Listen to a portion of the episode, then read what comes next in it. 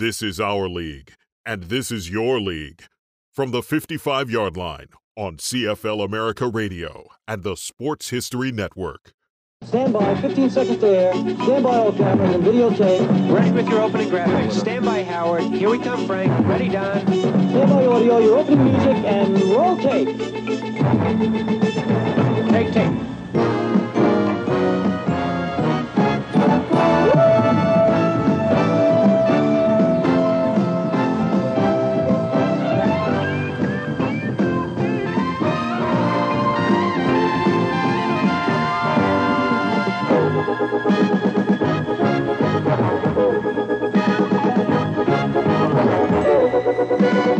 ESPN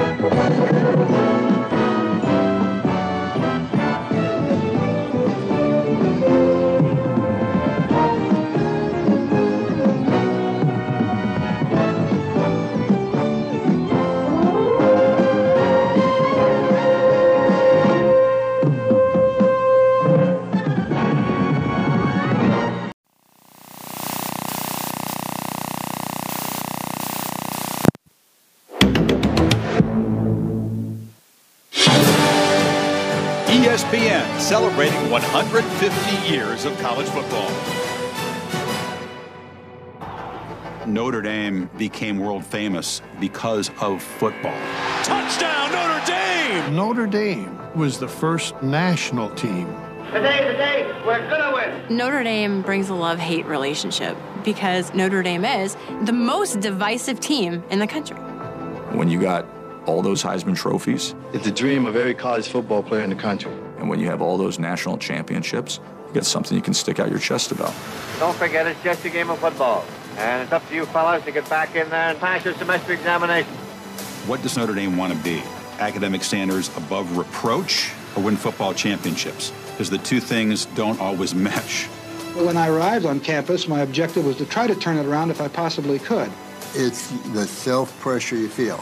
If there's any way in this world to win the national championship, we're going to do it. A lot of people caught up with Notre Dame in the modern age. And so Notre Dame's outsized representation in the sport isn't really as strong anymore. And I don't think it's any coincidence that they haven't been in a game of the century in 25 years. But there's no question in my mind that college football is better when Notre Dame is better. Right now! Indy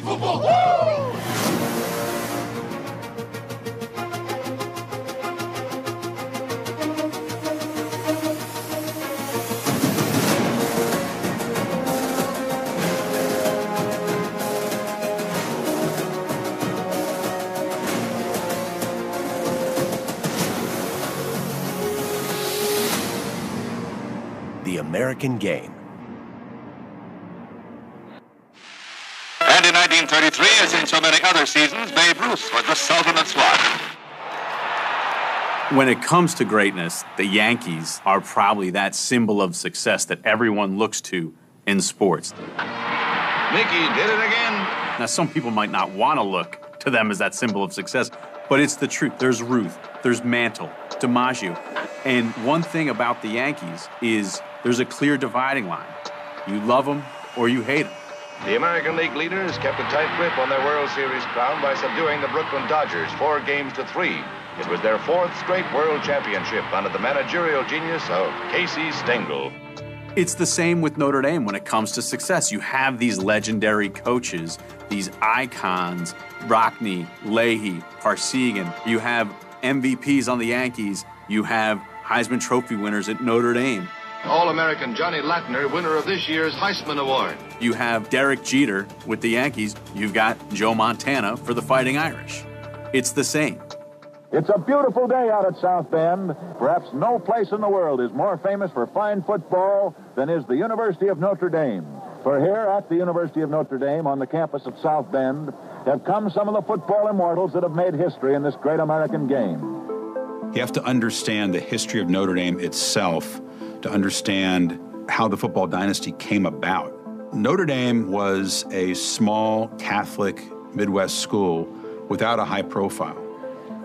And these Notre Dame players were working class immigrant boys who, you know, who were also Catholic at a time when the country was really anti-immigrant and anti-Catholic.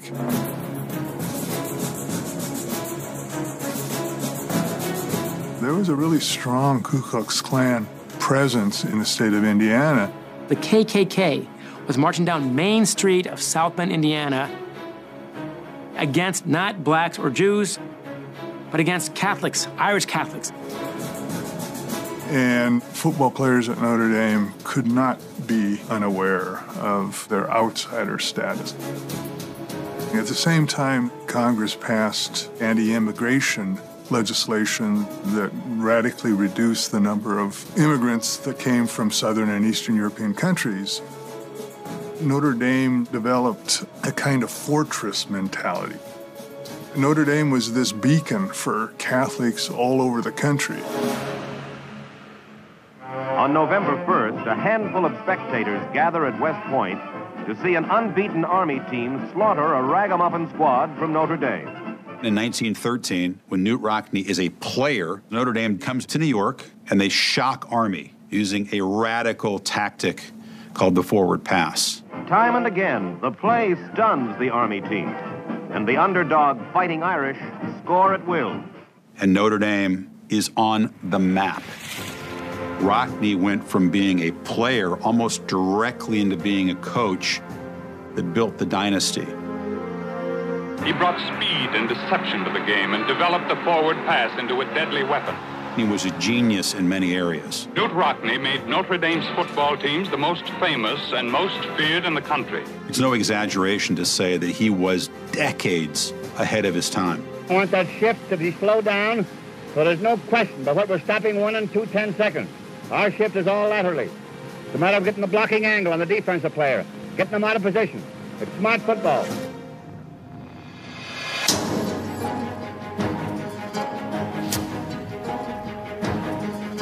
In its history, Notre Dame wanted to be part of the Big Ten, but the Big Ten didn't want Notre Dame.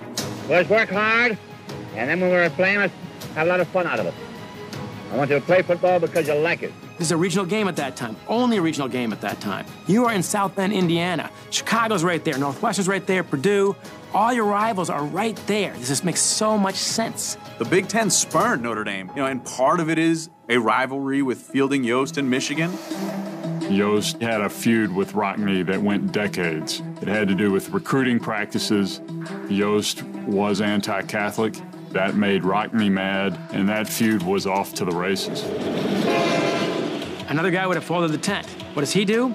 He plays in New York, Boston, Chicago. Who's there?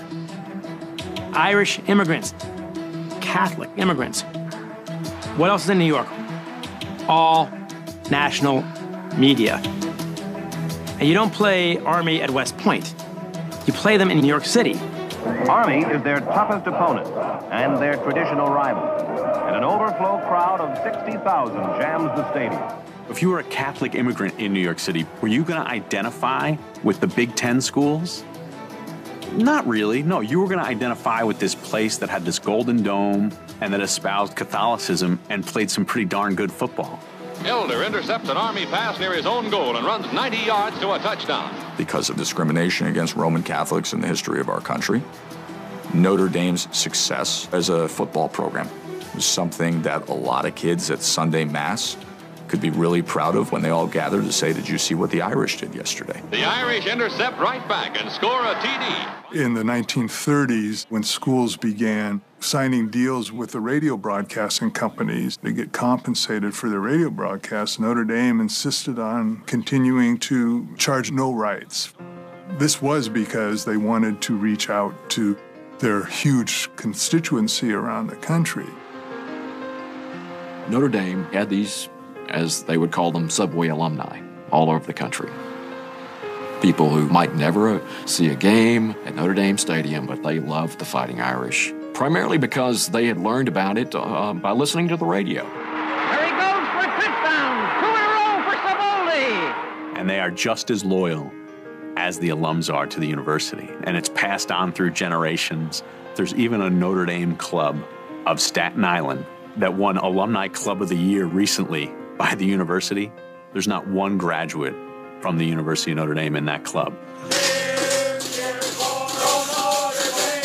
That Subway alumni is the most unique thing that I've ever seen. Now, that's one thing I can say that I have not seen with any other college. Basically, if you're born Catholic, you're almost a Subway alumni. And they're very, very difficult to please. We went 10 and 1. Everybody called me an idiot. The guy finished his last in medical school. They call him doctor. The Subway alumni expect you to be absolutely perfect, never lose a game. Subway alums are never going to be satisfied no matter what you do. And you understand that. New York had really embraced Notre Dame in some ways as a kind of home team, particularly Catholic immigrant New York. The subway alumni that were crazy about Notre Dame when they'd come out to play Army in Yankee Stadium every year. Ruth and Lou Gehrig met Notre Dame's famous coach Knute Rockne to learn football. So what's interesting is Notre Dame begins to win national championships at the same time that the New York Yankees start winning World Series. We're talking 23 and 24, and then they go on to win a series of championships all the way to 1930. So if you're anywhere in the country reading in a sports page, listening on the radio, or talking about sports, you're going to be talking about the guys in pinstripes and the Notre Dame Fighting Irish.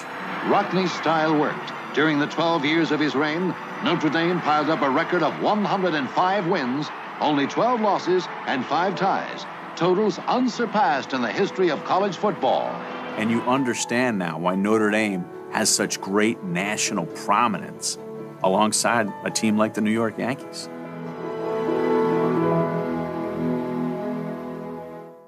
And here's a play that covers 40 yards for Notre Dame, which puts this one in the bag for Knute Rockne as the Irish wind up on the fat end of a 60 to 20 score. Knute Rockne, molder of great teams and of men. I don't think Notre Dame created myth and lore in American sports. I think the sports writing emphasize and amplify the lore of these athletes. Bringing your team to New York City is where all the media is. Every story is going to flow out of what's going on in the Big Apple. There's a coach, Knute Rockne played the media of the day unbelievably well. I mean, he charmed everybody and he cultivated relationships with sports writers from the East and everyone else. Notre Dame has a fine line this year and some very good backs, including Schwartz, one of the best halfbacks in America. Grantland Rice was the first great American sports writer, and one of his first stories is iconic in Notre Dame's history. George Strickler was Rockne's student assistant that dealt with the press, and he was positioned in the press box. And he schmoozed the writers, he made sure they got what they needed. Well, the week that Notre Dame played Army, Rudolph Valentino was in a movie, The Four Horsemen of the Apocalypse. And he mentioned in the press box that he had seen the movie, talked about it, and Grantland Rice heard it. He watches Notre Dame take apart Army with the four players in the backfield Rice just put two and two together, and he writes his famous lead. Outlined against the blue gray sky, he wrote, the four horsemen rode again. In dramatic lore, they were known as famine, pestilence, destruction, and death. These are only aliases. Their real names are Stuhldreher, Miller, Crowley, and Layden. The iconic Four Horsemen photo was a publicity photo. We're almost 100 years later, and we're still talking about it. That was a big thing that made Notre Dame special was that these writers could god these guys up, could inflate them. Rockne's first great player at Notre Dame was George Gipp, 1920 All American.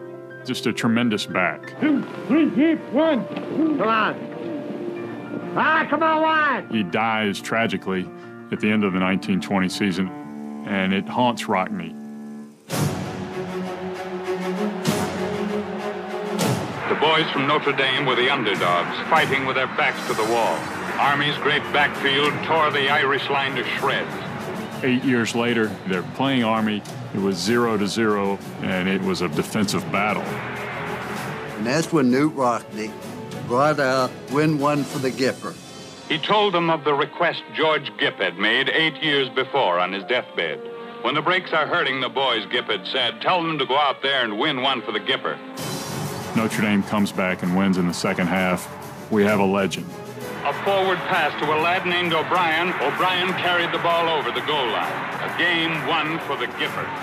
Rockne's ability to create myths and strong narrative stories about his players continues to grow. Fight, fight, fight, fight, fight. What do you say, man? It's almost Hollywood like. So naturally, it would attract Hollywood to come look at these superstars that are being written about in the sports pages. And the win one for the Gipper speech gets captured in the film Knute Rockne All American. The Gipper, of course, is played by future President Ronald Reagan. You wouldn't get a uniform, report to the scrubs. Why? Because I think you'd make a football player. I doubt it. Try it anyway. All right, if you insist. Now, wait a minute. What's your name? Gipp. George Gipp. because of the aura surrounding Notre Dame that allowed them to now have this rise and this great mythology. Rock. Someday when the team's up against it, ask them to go in there with all they've got. Win just one for the Gipper. These have become legendary tales to where win one for the Gipper is now commonly accepted as something that happened, whether or not it did. And the same thing goes for Rudy. Anytime we're talking about a famous walk on having a moment, it's a Rudy moment. You ready, champ? I'm ready for this my whole life. Then you take us out on the field. because it was fictionalized into a movie and Notre Dame's brand allowed a story like Rudy to be taken to the movies and now nobody can go and talk about college football without referencing those two movies. Undefeated Notre Dame, this year the most talked about collegiate powerhouse in the country, risks its number one ranking and chances for a national championship against Southern California at the Los Angeles Memorial Coliseum. Back in the 1960s and 1970s, Lindsey Nelson would do these highlight shows on Sunday mornings about Notre Dame. John Huarte passes to All-American Jack Snow for 23 yards. And I remember they were cut down versions of the full games. His pass is complete to Jack Snow in the end zone, and Notre Dame goes ahead 10 to nothing. Notre Dame is up 27 6. Opportunity for Purdue to make a play. I mean, we used to lay there and watch that. Huarte works the option play with Bill Wolski going in for the touchdown.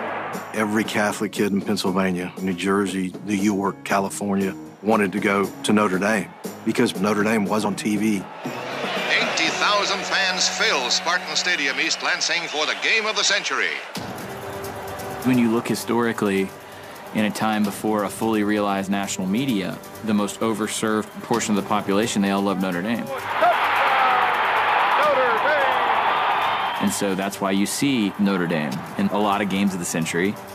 And they had an entire religious institution behind them to build fandom. Pretty good business model.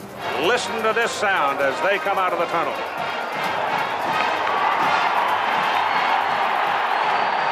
Number one, we have great national interest. Number two, we always played very, very difficult schedule. For example, if you're 10 and 0 and Southern Cal's 10 0 last game of the year, it has a lot of natural interest. Down the sidelines, and he's going to score. Touchdown, Notre Dame.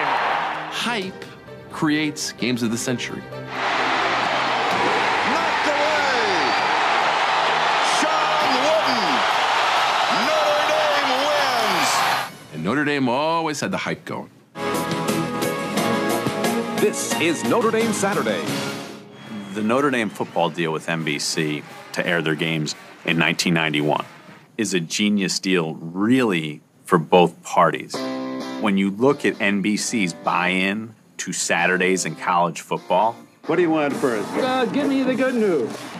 it's minimal compared to what CBS, what Fox, and what ABC pay because they're getting one team with that loyal following. NBC is proud to begin its exclusive coverage of the Irish home games for the next five years. When they got the TV deal, people thought this is going to be such a huge recruiting advantage that Notre Dame can't be stopped. They had just won a championship in 88. They were contending every year. I think people who are Notre Dame haters got very concerned. How in the world are we going to compete with this? Wide open receiver, touchdown, Notre Dame. The Irish will play very well for the next few years, too. Already 12 of the top 100 high school football players have committed to play at Notre Dame.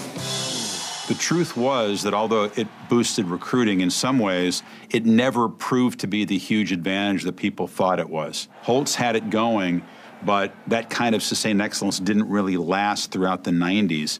And the fact is, Notre Dame has not won a national championship in the era of that exclusive network TV contract. Throws it down the middle, and it is intercepted by Tank Williams. And that'll do it. A lot of people caught up with Notre Dame in the modern age. So many concepts in college football have caught up with things that they either popularized or perfected.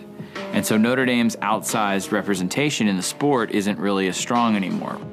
And now TV money is spread lots of places. And although Notre Dame is swimming in cash, so are a lot of other teams in conferences like the SEC. Schools and conferences have caught up with Notre Dame in a lot of ways in terms of being a national presence. But the one thing that never changes is how big a story gets when Notre Dame's in the middle of it. Woody fires intercepted, picked off by Manti Te'o, his seventh interception of this season. Sometimes all the media attention on Notre Dame backfires, and the perfect, most recent example is Manti Te'o and the story of the catfishing. Notre Dame linebacker Manti Te'o received word that his grandmother had died at the age of 72. Within hours of hearing that news, Te'o would say that he learned that his 22 year old girlfriend had also died. Could you tell us about your girlfriend? Possibly the most beautiful girl I've ever met. But as first reported by Deadspin.com on Wednesday, Lennay Kekua had never existed. There is no record of her death, no obituaries, and no funeral announcements. In fact, aside from a fake Twitter account, there is no record of her at all. This story, this story. It's Where holy. begin? I feel How? somebody's very disturbed, and I'm not sure who. He ended up becoming the subject of ridicule, and so did Notre Dame because of who Notre Dame is, what they stand for. I'm not sure that the Manti Te'o story becomes as big as it does if it happens at a school like UCF. But because it happened at Notre Dame, it became a huge scandal.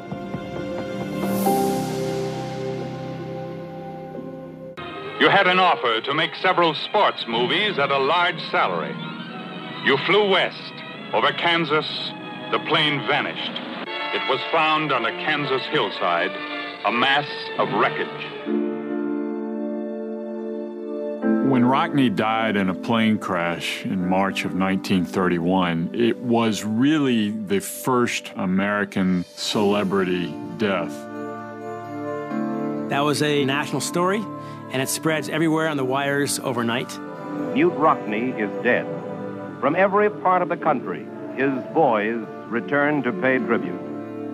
And it was just a great illustration of how much people around the country cared about Notre Dame. What he meant to so many Americans cannot be underestimated. He was the rock of Notre Dame. And now there's a particular standard at the University of Notre Dame because of that foundational element that went on with Rockne and all that winning. Oh, too high, Metzger, too high. And you didn't get that man out there, Leahy. Get your head on the inside of him, Frank. That standard started with Rockne and it continued with Frank Leahy. You start long line of scrimmage here, Leahy, so he can't come through for the secondary. You go right through for the secondary right away. Square. Notre Dame was Leahy's school. He felt a debt to Rockne, and I think that bond to the university and to Rockne and to Rockne's legacy propelled Leahy throughout his career at Notre Dame. Coach Frank Leahy puts Notre Dame through its paces. Frank Leahy was a taskmaster in terms of the work that his players put in. During spring practice, he would only go home three nights a week. He had a large family.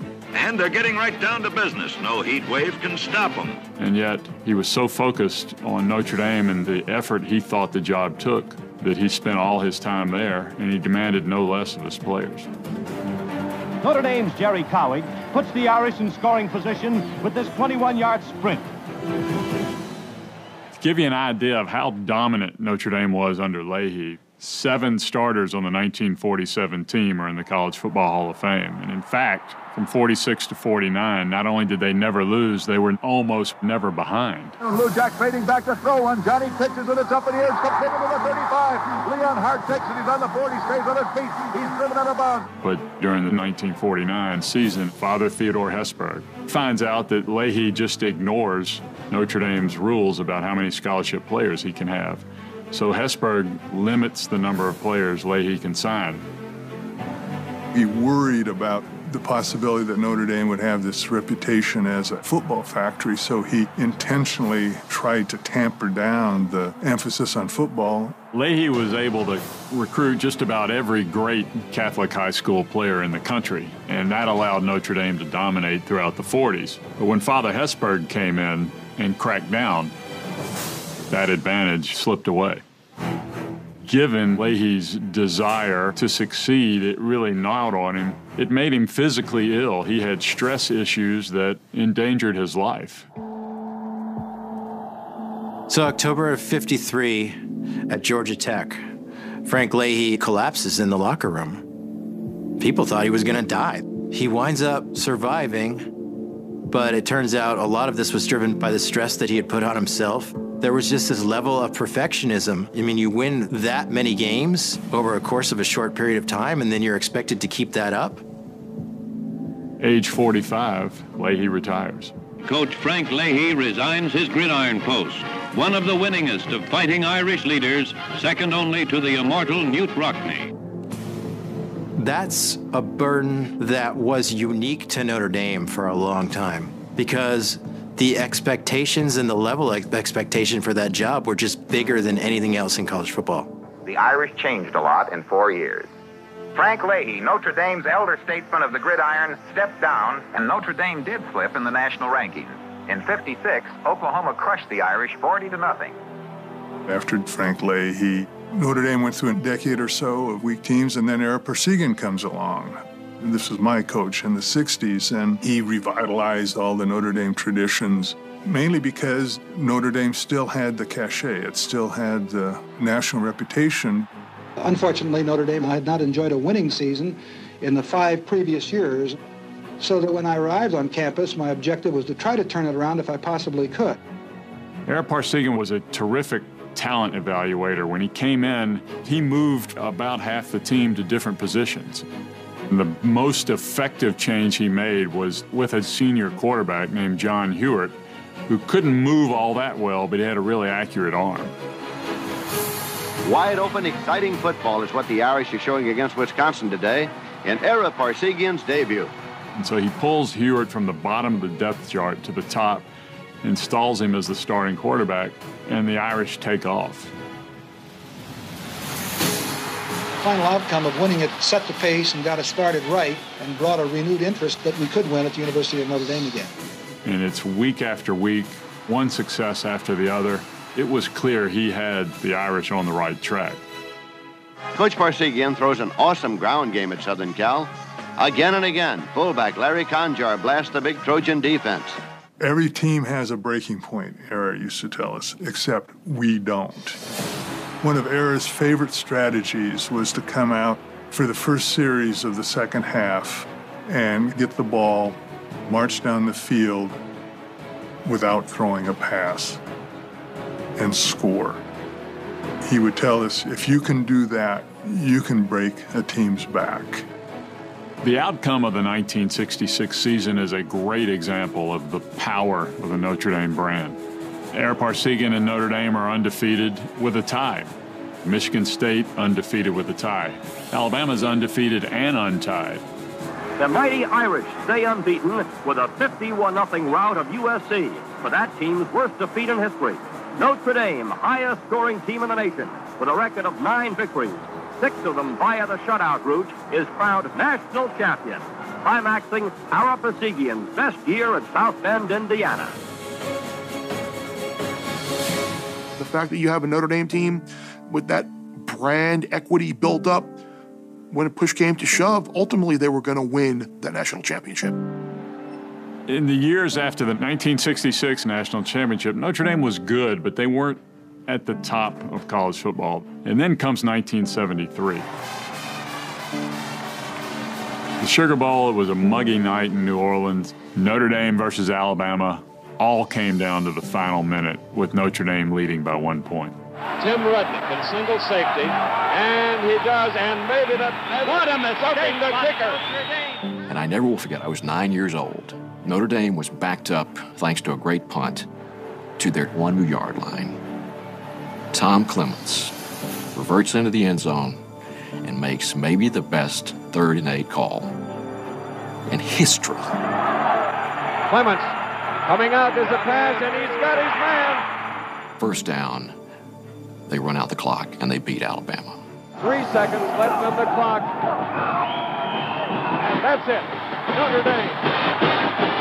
The great name in football is now the national champion by one point. It gives me great pleasure to present our winning trophy to Coach Ara Parseghian of Notre Dame. Coach. One year after that 1973 national championship, Parseghian was done. I mean, this was a guy who pushed himself so hard.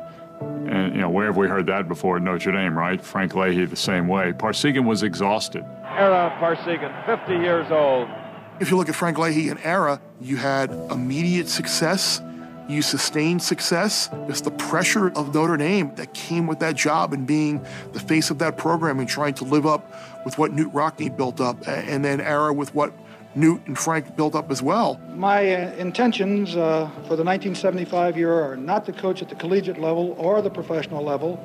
Father Hesburgh was all up in the business of the athletic department, the football team, and there is a point where, as a head football coach, you're thinking, I won a couple of national championships, got guys who won Heisman's. Why are you making this more difficult for me? When he's coaching against Bear Bryant and he's coaching against legendary coaches and he doesn't see the same roadblocks for them that he sees for himself, why are you going to put up with that? It just all became too much for him, and he was done. Never sniffed coaching again. Success isn't instant at Notre Dame, and the coach here works under a great many obstacles. Since Hesburgh's time, Notre Dame has struggled with how to become a truly great university and have a first-rate football program. And the, the two are not irreconcilable, but they are not entirely compatible. When you come in there, you know the number one thing as a head coach that's going to happen is you're going to be judged against the success of all the other coaches that came before you. Is your prime concern in this Miami game to, to, to, keep the kid's mind on the game and not to look ahead to the Cotton Bowl? My prime concern is a very well coached, talented Miami team that uh, perfectly capable of defeating Notre Dame. Dan Devine won a national championship in 1977, but he wasn't Parseghian, who was an engaging guy, and the Notre Dame people didn't like him. And Father Hesburgh makes this radical decision, and he hires the most successful high school coach in the country. And Gerry Faust quickly proves he's overmatched. Coach Gerry Faust turned in his resignation this week. In his five years as coach, Faust was not a loser, but Knute Rockne, he wasn't. It's been a great five years, and I've enjoyed it, enjoyed it immensely. Fans and alumni gave Faust high marks for being honest and a good guy, but they've been frustrated. Were you kind of hoping that he'd leave? No. I was hoping that he would win. It was a long time before Lou Holtz came in there. From the time I grew up, I loved this school. I heard about it. I read about it. Notre Dame, the toughest coaching job in America. And the Fighting Irish have picked repairman Lou Holtz to lead them away from last year's losing season. I want you in here and coming out of it. He pushed us to be the best players that we could possibly be. And he did it in the weirdest of ways. He called a practice, brought everybody together, and he said, There's a guy who's going to cost us a national championship. He's going to cause us to lose, and he thinks he's the best thing since sliced bread. And everybody's looking around like, Who is this guy that's going to cost us a national championship? And he said, Jerome Bettis, will you stand up? And I, I, I froze. Hit! Hit! But he inspired me because that practice was the hardest practice I had ever had, and it changed my work ethic. That day, I became a better football player as a result of his very different motivational style. And after the practice, I'm walking by myself because nobody wanted to be around me. And he drives up. He says, "How was practice?" And I was like, "Oh, it was it was the worst." He said, "Just wanted to motivate you." Off the field, he's very cool, but on the field, you know, he's gonna get it out of you no matter what. He's tough. oh, he he's rugged. He's tough, and that's what I like about him. The most recent era in which they've been great, which was under Lou Holtz in the 80s, they basically had to loosen up the academic standards there to become great. Tony Rice was a prop 48. The option, the option, and now Rice to throw and has a man wide open, the tight end, Derek Brown. The NCAA had begun to institute minimum academic eligibility requirements. You had to leave high school with a certain number of core courses. And if you didn't have those core courses, then you had to sit out your freshman year. You were known as a Prop 48 kid. And Rice's first pass attempt. When Notre Dame recruited Tony Rice as a Prop 48 quarterback, that was a big deal. That was not the way Notre Dame usually operated. But they gave Lou Holtz a little more wiggle room than we were used to seeing Notre Dame have. On third and long, Rice So Ismail for a touchdown. And Tony Rice not only prospered on the field, but he graduated. And Notre Dame will duly celebrate a national championship.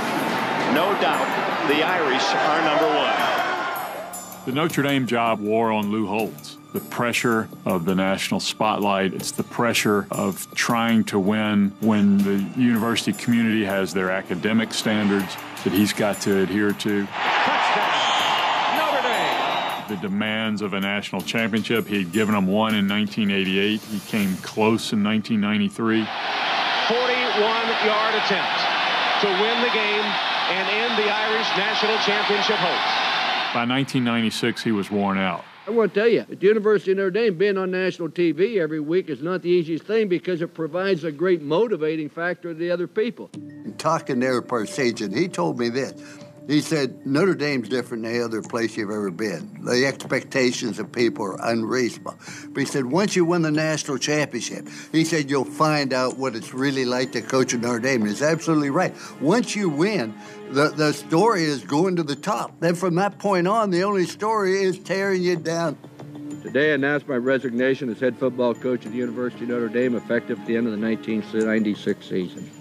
Nobody said, hey, you need to win this game or anything. But it's just the feeling there. It's the self pressure you put on yourself as much as anything else.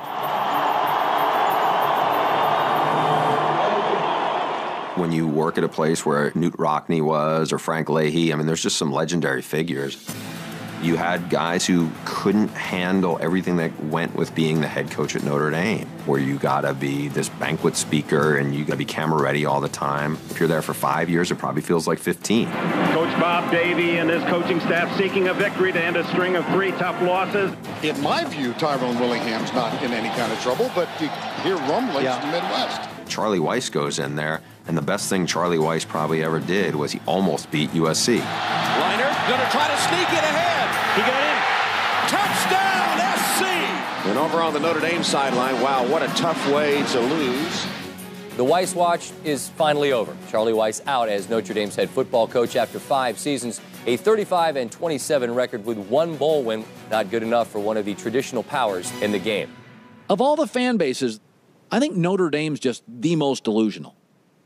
I mean, how many coaches do you need to see struggle to realize maybe it's harder to win there I am so honored to be the head football coach here at Notre Dame.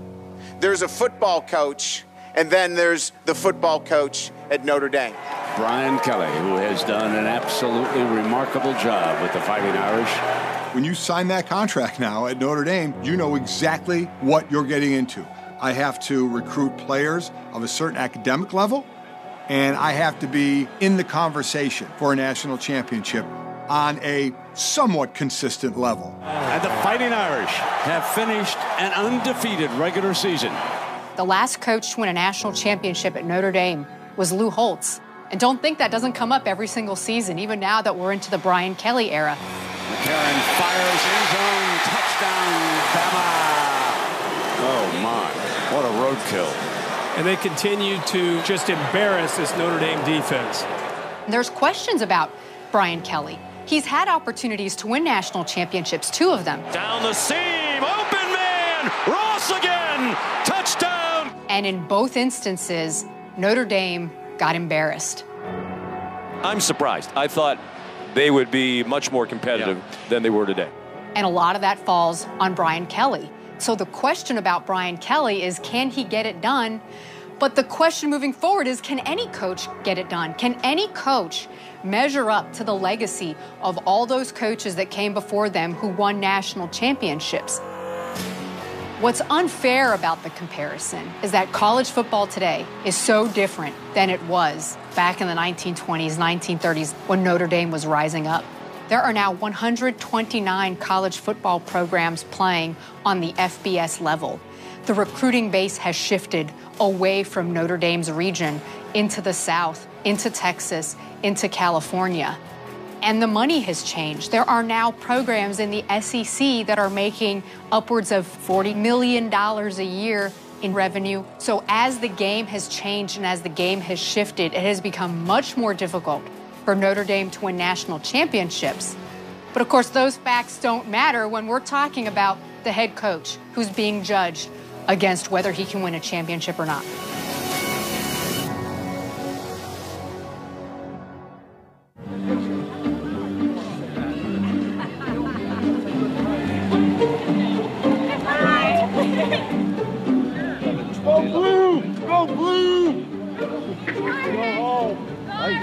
Can tell you, you sure tell who aren't. Thank you. You can sure tell who aren't to Notre Dame. Yes, you can. I think I contribute a lot of the hate because of the way I would say different things. I see an individual and they say he went to University of Michigan and say, oh, you couldn't get into Notre Dame, huh? You know, I was recruited by Notre Dame. Hey, I make plays. That's all I do. You know, I remember walking around with the other recruits and uh, remember I was humming the Michigan fight song. Like, that's what I remember about Notre Dame. I don't know if it's anything that I particularly despised about him at the time, but when I find myself humming the Michigan fight song, I knew I'm not going there. The mark of greatness is not just how many people love you, how many people hate you, because they're just sick of hearing about you. They're sick of seeing you be successful. And Notre Dame is the greatest example of that in college football history. As somebody who grew up in South Florida in the 1980s, as somebody who is a Miami fan, you are taught right away that you're going to hate Notre Dame. I had a chance to go and see Notre Dame play Miami in the Orange Bowl. And all I was there to do was not so much cheer for Miami, but boo Notre Dame. People think that Notre Dame thinks they're too good. Smart guys and all this kind of stuff. So, you know, you got guys who just hate that. They hate the fact that I went to Penn State. Penn State is an incredible academic university. You know, I, I went to, uh, you know, even Oklahoma. All these, you know, have great academic reputations. But when you say Notre Dame athlete, everybody's like, oh my God, he must be must be a very smart and you just don't get that from other colleges man and people hate it 2017, Forbes made its list of the best academic universities that play major college football. Notre Dame was 11th. McCaffrey, he's going to score. We've seen Stanford compete for a national championship title. Texas, one of the great public universities, has won a national championship since Notre Dame did. College football in general is a lot more comfortable with academic achievement than it ever has been. Stripe wide open against the zone defense. Gallen breaks a tackle, comes free, heads in zone. Forget about it. You know, old SI columnists made the case Notre Dame's not nationally relevant. Well, Notre Dame is absolutely relevant. Even if they're having a down year, they're relevant because people want to watch. Fans in South Bend, fans everywhere. They may want to watch because they root for Notre Dame or they want to see Notre Dame lose badly. Sharpley pulls away, hands it to Travis Thomas, runs it right side. He'll be stopped, and so will a 43 game losing streak for Navy against Notre Dame. I don't think that you could take a school like University of Washington or even Georgia and people don't get that worked up about it. They want to see Notre Dame lose badly if they hate Notre Dame. What kind of schedule is Notre Dame getting away with? You might be saying, well, Dan, Notre Dame is an independent team. The perception from the outside is that they're above the rules of college football. They don't have to play the way everybody else does. They don't play a conference championship game. They're not going to catch him. And they get their spot without being in a conference. And it drives people bananas, and Notre Dame fans love it. And here come the pinstriped Irish. Being independent has not hurt Notre Dame yet. And the reason I say that is because Notre Dame got to play in a national championship game in the BCS against Alabama, and they made the college football playoff in 2018. Notre Dame, the first independent team to make the playoff.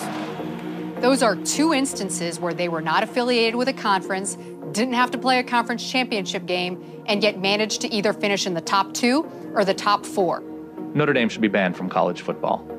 You want to prove yourself? Join a conference. We could go to California, compete with Southern Cal, go to Texas. That's why we will not become part of a conference because then you become regional. However, we had to have a place for the non revenue sports to compete for the championship, uh, whether it be in tennis or track or golf. That's why they had to have an identity with the ACC. Notre Dame has agreed to make a commitment to the Atlantic Coast Conference. They're just not getting fully married. I think unquestionably, in a host of sports, uh, this is the best athletic conference in the country, and we will only make it better in that regard. Williams turns the corner and look out. Dexter Williams in a foot race. Can they run him down? No! The importance of independence to Notre Dame was the deal they made with the ACC. That's a great illustration. Do we need that stability in a world where it's really hard to be an independent? Yes. So they play half an ACC schedule. And Jones a letter room. Tony Jones makes a cut, gets a block, and scores! Is that the play that will seal the playoff bid for Fighting Irish? 12 and 0 barely got him into the playoffs, so there's no accomplishment. Now we got to go accomplish something. They have to be damn near perfect or right there every single year to be in the conversation for a national championship. We're talk about pressure. That's pressure. Not to say that the other big schools coaches aren't in the same thing, but they also have, well, I have a conference championship as well, and you could hold on to that. For Notre Dame, they don't have that. It's national champ or, or, or bust. Hard to imagine a 12 0 Notre Dame team getting jumped by a couple of one loss teams. No. Nothing weirder has happened in the playoff era yet. Will be better for Notre Dame to join a conference if they ever go undefeated and don't make it into a Final Four. That will be a note to Notre Dame that says, okay, we've done all we can, and we still can't get to the top of the only thing we need to get to the top to. All we have is a national championship. We've won every game, and we're not even in the running for it. If that were to happen, I think Notre Dame would have to think long and hard and say, okay, we've hit that tipping point to where we need to join a conference.